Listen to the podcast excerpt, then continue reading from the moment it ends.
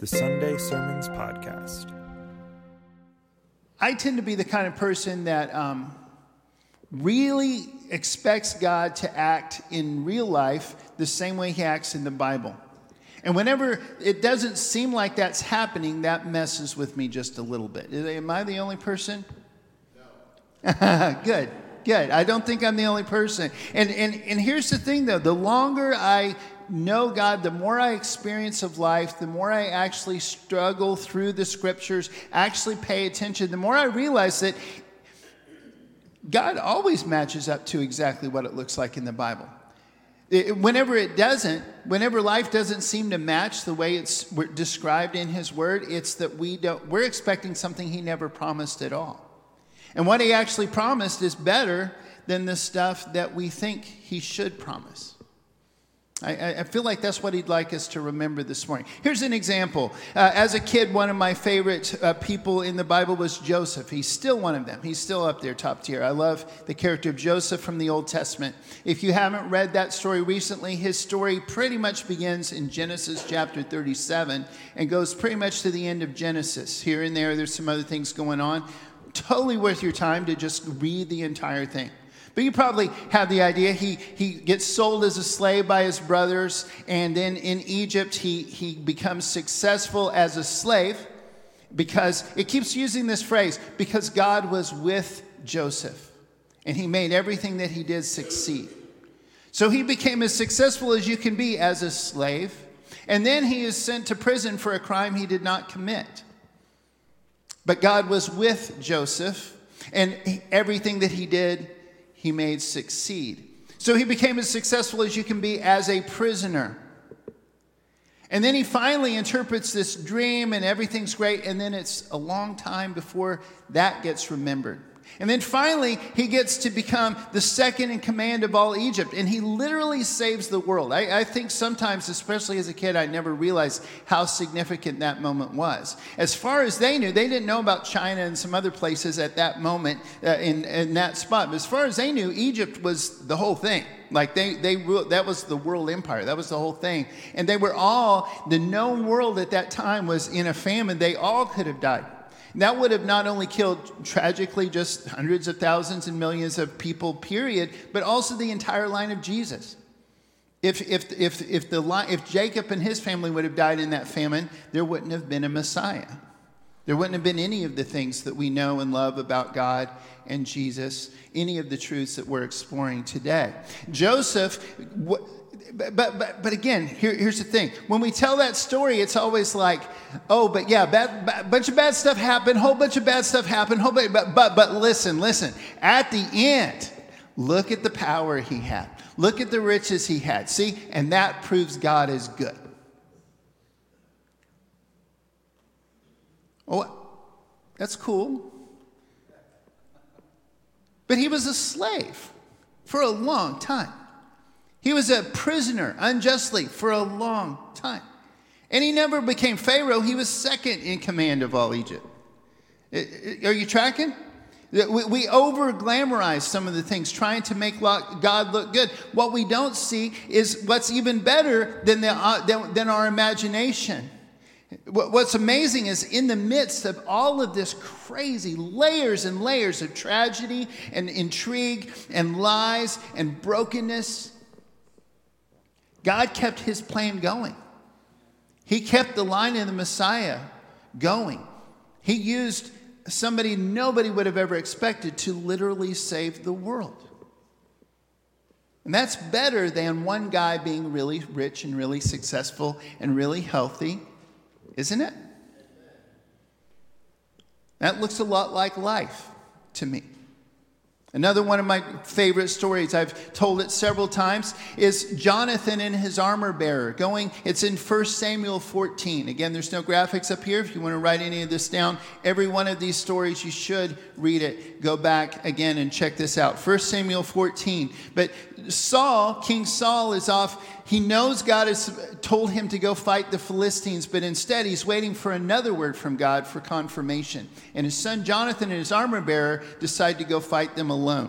It's this awesome victory story. It's so great. But while they're gone, while they're off doing what they're supposed to do, obeying God right this minute, just like we're all supposed to do, Saul makes this really dumb proclamation that nobody's allowed to eat or drink anything until they've fought the Philistines.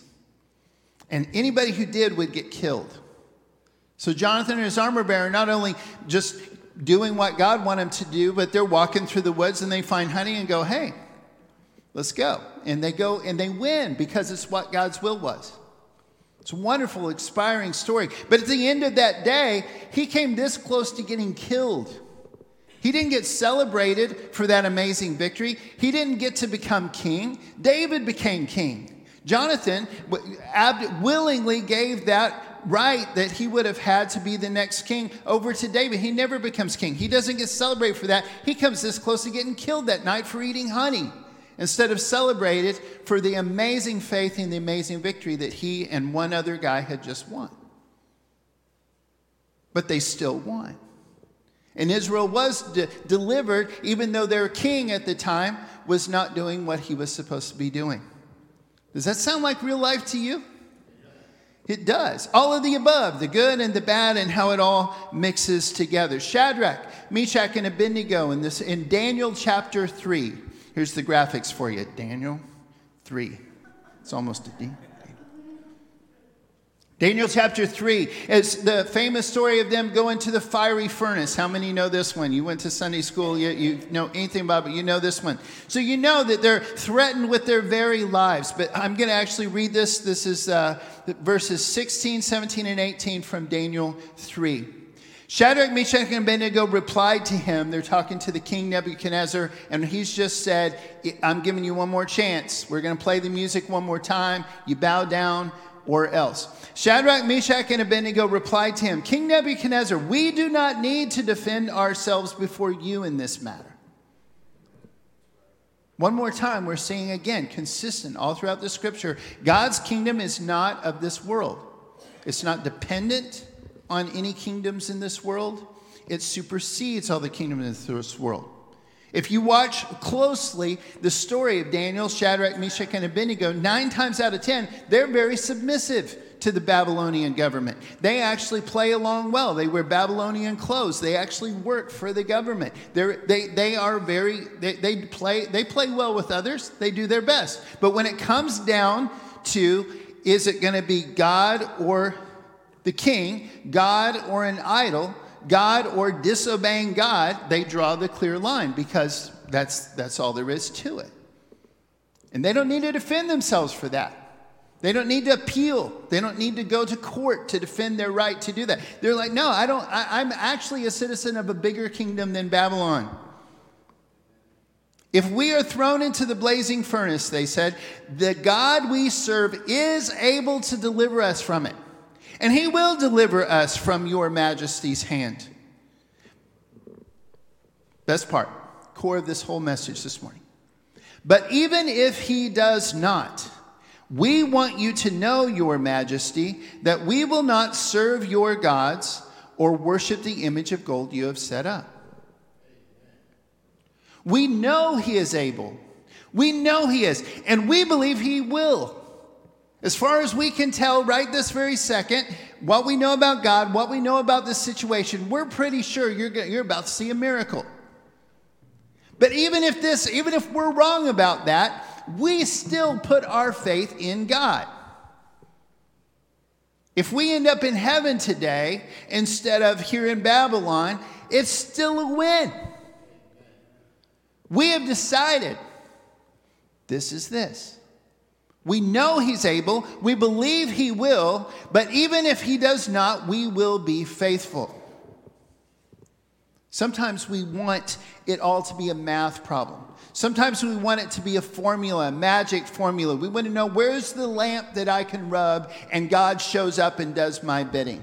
Where is the magic prayer that I can pray and then he'll say yes? How do I do that? How can I claim this? How can I proclaim this? How can I do? How what do I have to do so that God will answer my prayers guaranteed?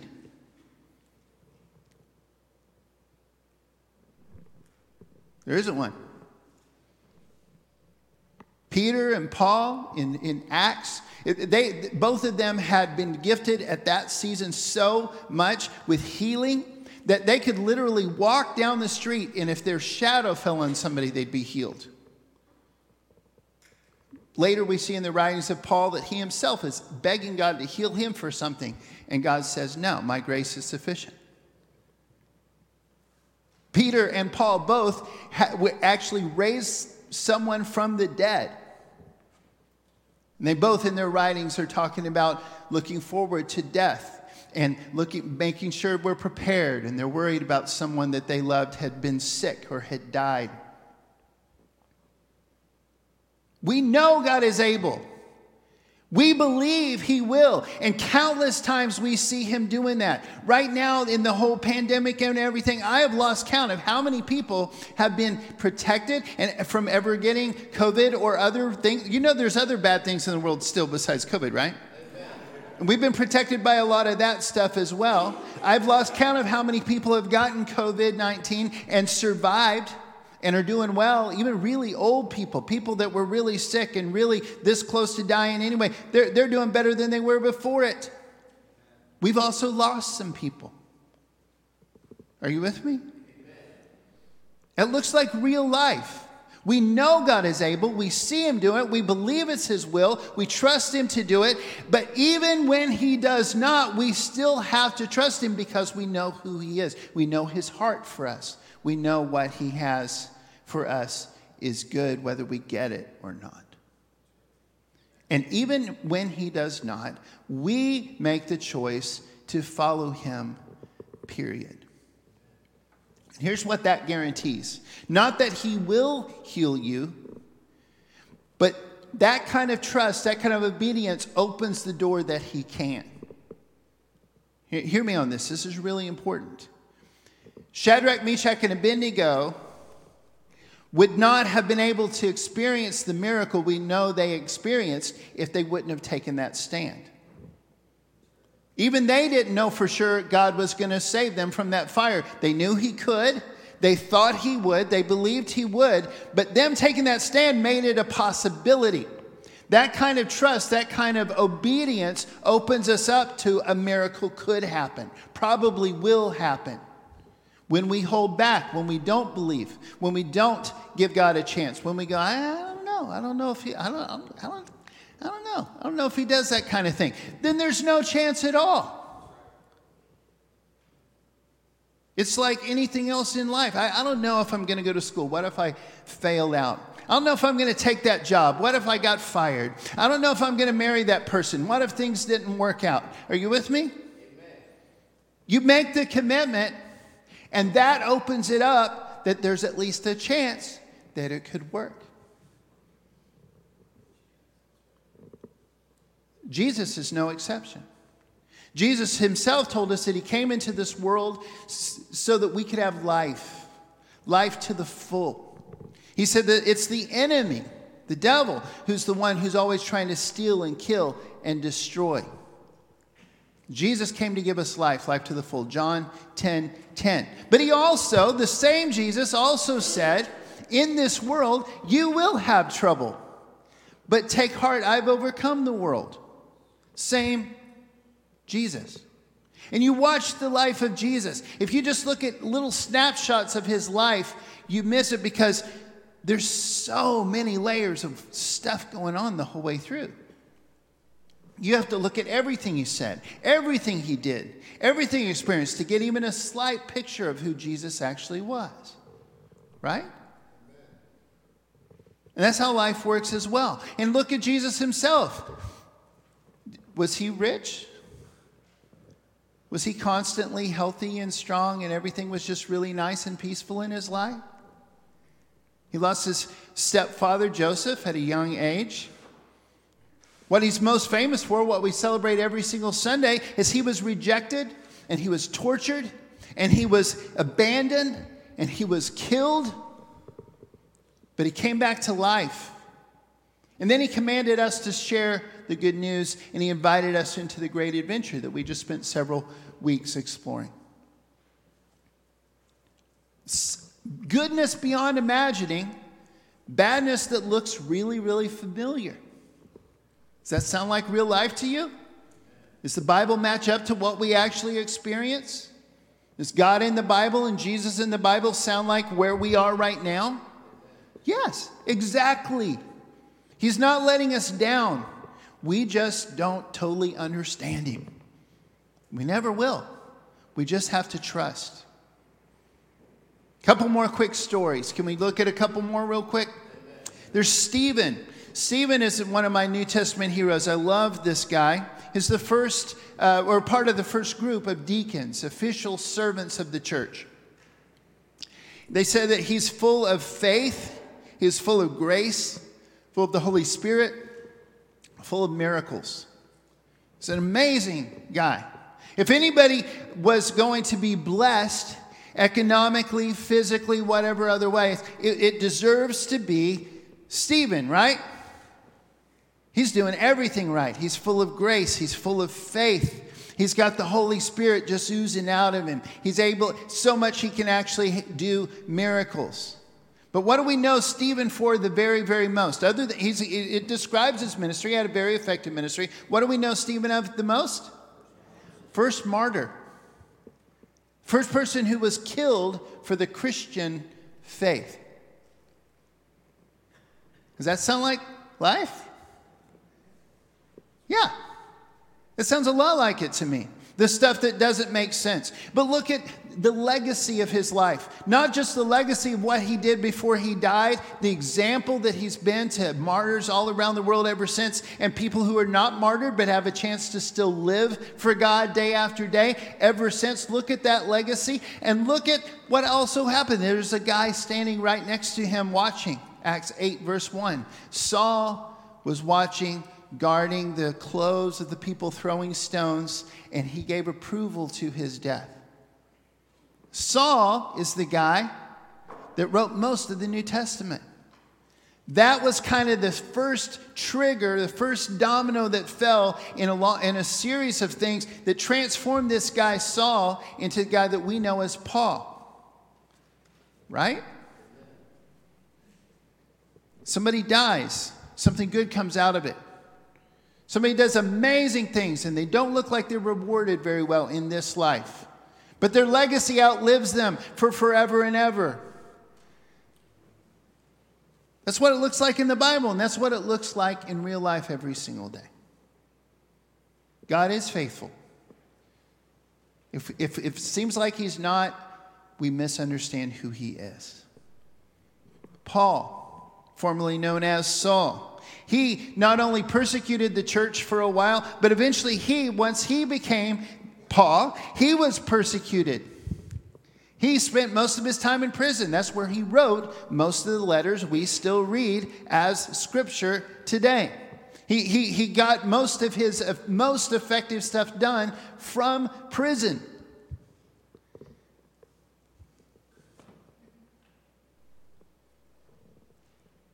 That brings us up to us and a couple of things that Paul wrote about us, and the very simple truth that I believe God is really wanting us to know today. We serve the same God. Never forget that the God you serve is the same God who took a slave in Egypt and made him second in command and saved the world with him. Never forget that the same God that you serve did all of these things. The same God you serve rose his son from the dead after he'd sent them into a broken, dying, sinful world to save them, raises him from the dead, and started something entirely new that nobody was expecting, especially the people who studied the Old Testament the most. Never forget that you serve the God who let Stephen get killed for his faith, but did so much more in that situation than anybody could have ever imagined. And that was the best thing that ever happened to Stephen as far as he was concerned. He died, it literally says that his face looked like an angel. He literally saw Jesus. His dying words were, Father, forgive them, they don't know what they do, just like Jesus. It was a good day for him.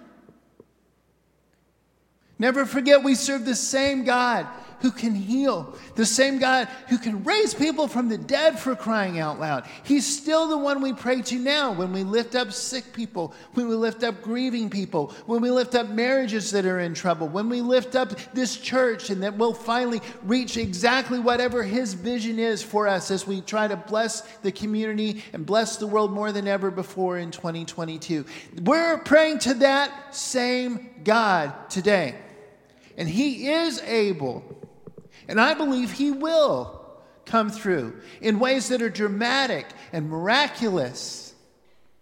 But the only way, brothers and sisters, the only way, listen to me on this, the only way that we can even have a chance of seeing those miracles is if we take a stand like Shadrach, Meshach, and Abednego did, and we say, We know he is able, we believe he will, but even if he does not, we will not bow to anyone but him.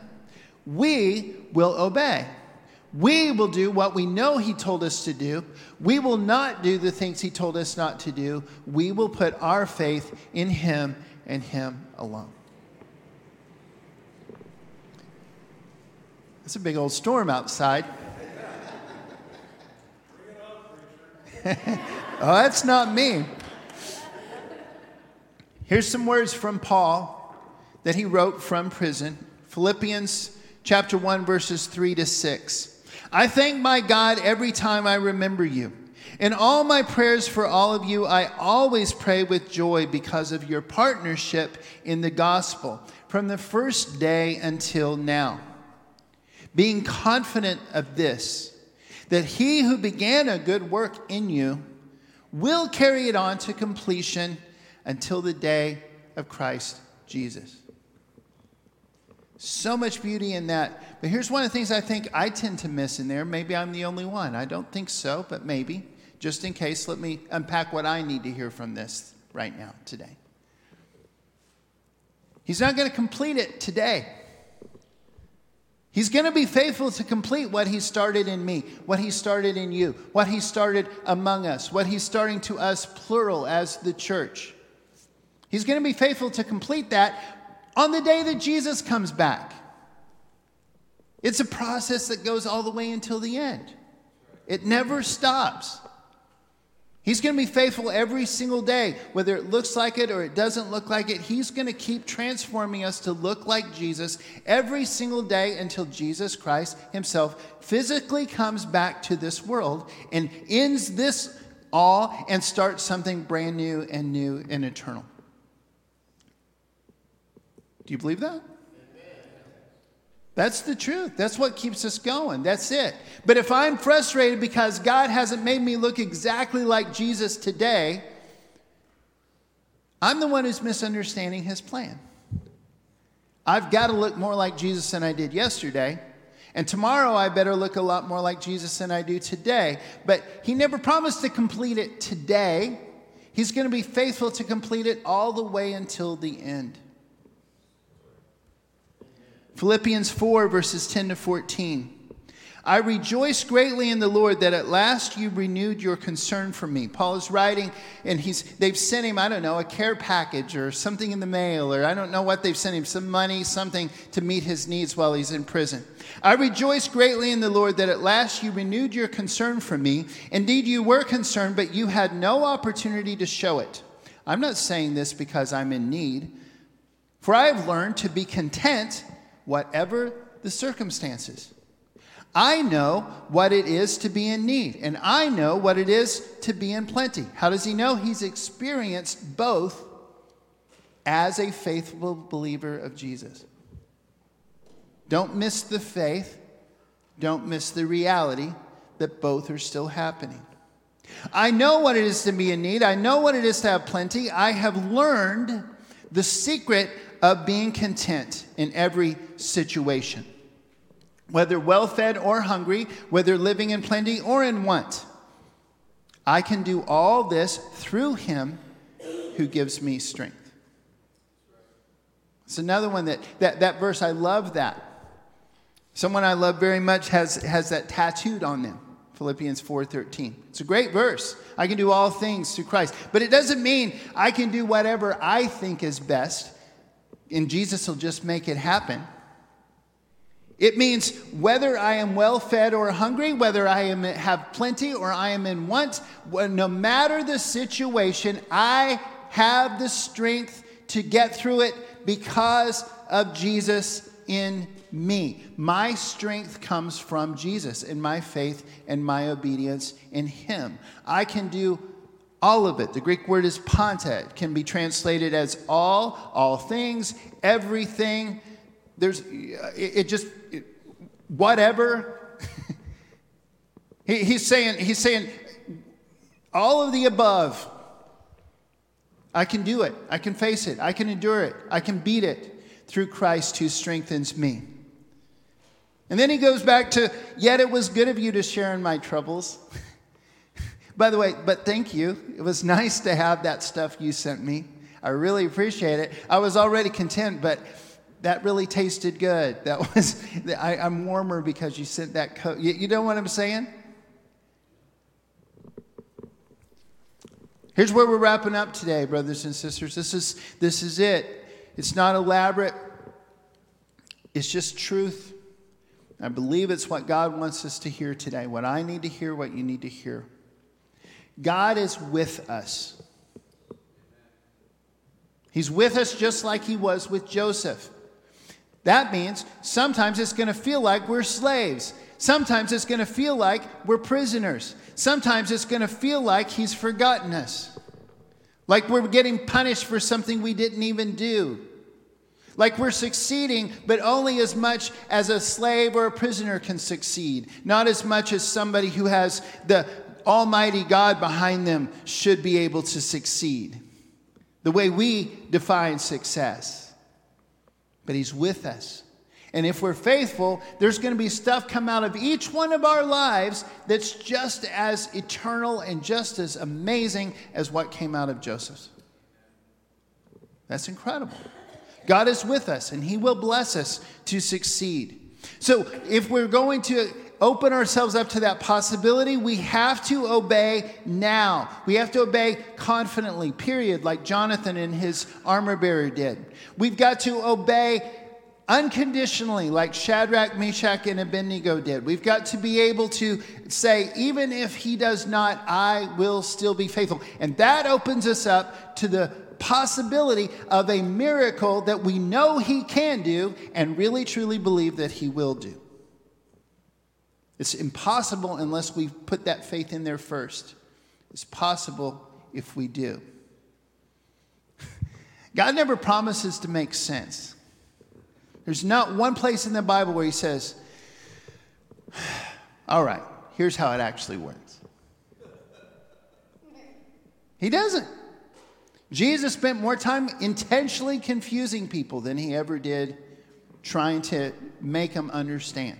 He straight up tells us that. But God is with us. And his team wins. And sometimes it won't look like winning to us, but it is winning. And in eternity, when we're all sharing the stories, we're all going to look back and go, oh, that's what that was about. Just like we can look back at Joseph's life and we can go, yeah, you suffered for 10 years, but look what God was doing through you, buddy. Stop whining. We can do that to Joseph now because we know the end of the story. Imagine how he felt in the middle of the story. Feels like I feel sometimes, like you feel sometimes. But one of these days, we'll be able to look back and understand it. That's just not what He has promised right now. I don't know what kind of decision you need to make. Maybe you need to make it at home. Maybe you need to give your life to Jesus. Maybe you need to give your life back to Jesus. Maybe you've been kind of holding something back for a little bit. I don't know what it is. Maybe you'd like to officially join our church. I, I, I, don't know. Maybe you want to give your life to missions. Maybe you'd like today to be the day that you decide you're going to be a full time servant of God. I don't know what it is, but we're going to sing that song, I Have Decided to Follow Jesus. There's going to be somebody besides me because I'm up here. I'm wearing a lot of hats this morning. I'm going to be up here. Somebody else is going to welcome you here, walk you through that decision if you need to. But let's all, whether you come forward and make it public or you stay where you are, you're at home, whatever decision you make, would you please make one today? Let's all decide unconditionally that we're going to follow Jesus.